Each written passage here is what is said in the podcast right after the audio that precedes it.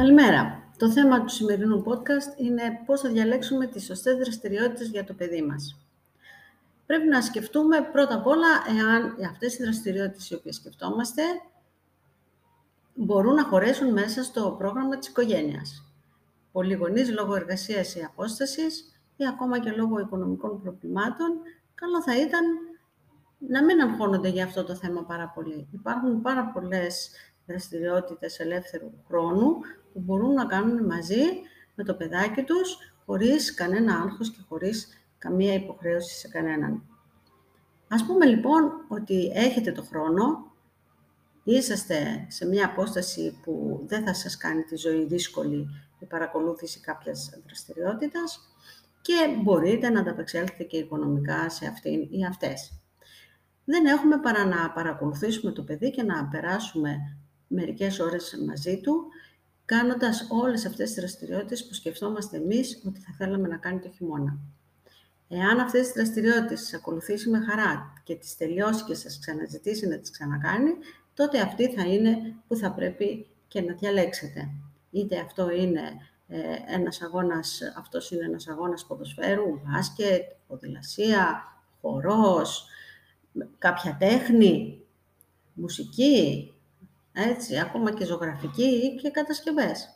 Οτιδήποτε που θα το κάνει χαρούμενο και ευτυχισμένο.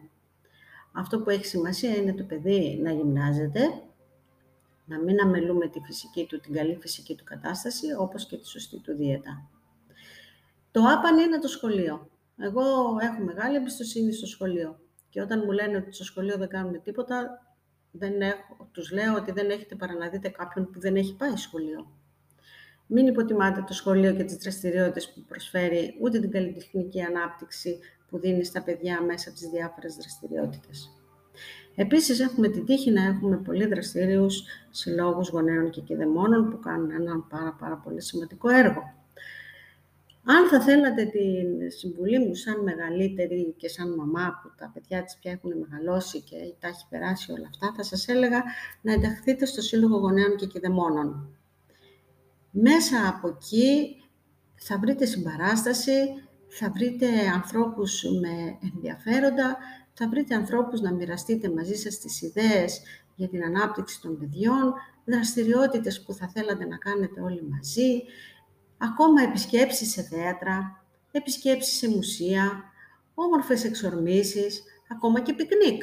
Γιατί όχι; Δηλαδή, είναι στο χέρι μας να έρθουμε κοντά και να πλησιάσουμε μέσα από τις δομές που υπάρχουν τους ανθρώπους που έχουν την ίδια θέση με μας και να δώσουμε στα παιδιά μας την ευκαιρία να κοινωνικοποιηθούν, να έρθουν σε επαφή με άλλα παιδάκια και να κάνουν και δραστηριότητες ακόμα που δεν υπάρχουν σε οργανωμένες ε, δομές, οι σχολές. Επίσης, μέσα στην πόλη υπάρχουν πολλά άδεια οικόπεδα και μερικά από αυτά, όχι πάρα πολλά, πολύ λίγα, είναι στην επέκταση και είναι για πλατείες και για παιδότοπους και για παιδικές χαρές. Αυτά, εάν τα σηματοδοτήσουμε και αν τα περιφράξουμε και τα φωταγωγήσουμε, θα υπάρχουν ελεύθεροι χώροι παιχνιδιού. Με το ελεύθερο παιχνίδι του παιδί έχει πάρα πολύ μεγάλα ωφέλη. Κοινωνικοποιείται, αυτονομείται, μαθαίνει να συνδιαλέγεται με τους άλλους και με τον εαυτό του, χωρίς την εποπτεία κάποιου ενήλικα. Που αυτό και κάποια στιγμή για πολλά παιδιά καταντάει και κουραστικό. Λοιπόν, με ψυχραιμία λοιπόν, θα διαλέξετε ό,τι καλύτερο για σας και το παιδί.